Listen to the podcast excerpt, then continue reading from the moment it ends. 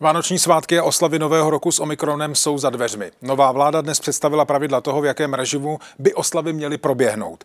U stolu se sejdou maximálně 4 lidé, na silvestrovském večírku 50 lidí a od příštího týdne si budou moct lidé nad 30 let dojít pro posilující dávku očkování.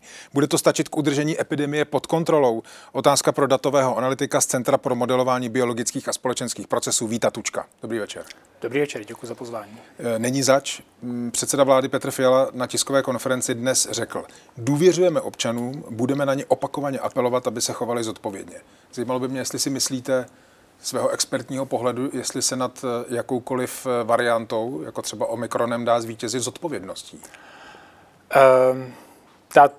Nad některými variantami se dá zvítězit zodpovědností. To je krásně vidět na příkladu Švédska, kde ta tvrdá vládní nařízení daná vyhláškou nebo zákonem, není jich prostě tak mnoho a ta vláda tam od začátku roku 2020 vlastně apeluje na tu společenskou zodpovědnost a i na zodpovědnost firem. To je potřeba dodat. Švédská vláda prostě doporučila firmám, koho můžete, pošlete na home office. A to tam funguje velmi dobře. Ty firmy prostě poslali na home office 30% lidí. A čísla ve Švédsku byla docela dobrá, až teda na to jaro 2020. Obávám se, že u toho Omikronu už to úplně stačit nebude a to ukazuje i přístup některých západních zemí, které prostě přistupují k lockdownu, protože se zatím stále ještě není jasné, jestli Omikron povede k problému s hospitalizacemi nebo ne. To je možná ta jaksi důležitá otázka.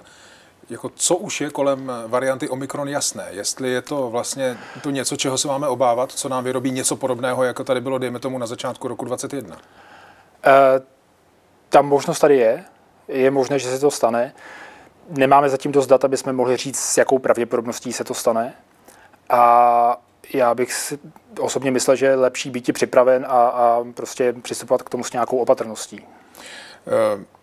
Pravděpodobně se v Česku Omikron šíří už i komunitně, vzhledem k tomu, že se tak děje i v okolních zemích. V nemocnicích stále leží pacienti s tou předchozí variantou, to znamená s deltou.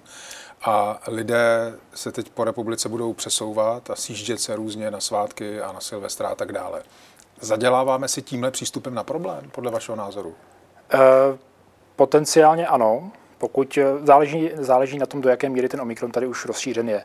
Jsou nějaké předběžné zprávy z brněnských laboratoří, že 5% vzorků jimi testovaných jako pozitivních už vlastně jsou variantou Omikron. Je otázka, jak to je prostě v jiných laboratořích, jak to je prostě celospolečensky a jak moc se to teda rozšíří tím míháním lidí takhle před svátkama.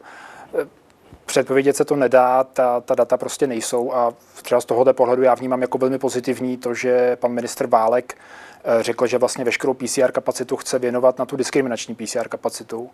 Čili cílem je zjistit, kolik toho Omikronu tady je, aby jsme vlastně zjistili, jak pozadu jsme třeba oproti Dánsku nebo Velké Británii, kde už ta čísla prostě vidí růst.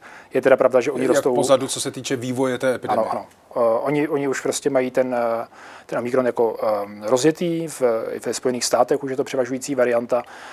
To tady zřejmě ještě není, protože u nás ta čísla pořád ještě klesají, těch nově pozitivně testovaných. Ale takže je jasné, že jsme nějakou dobu za nimi, ale není jasné, jakou dobu.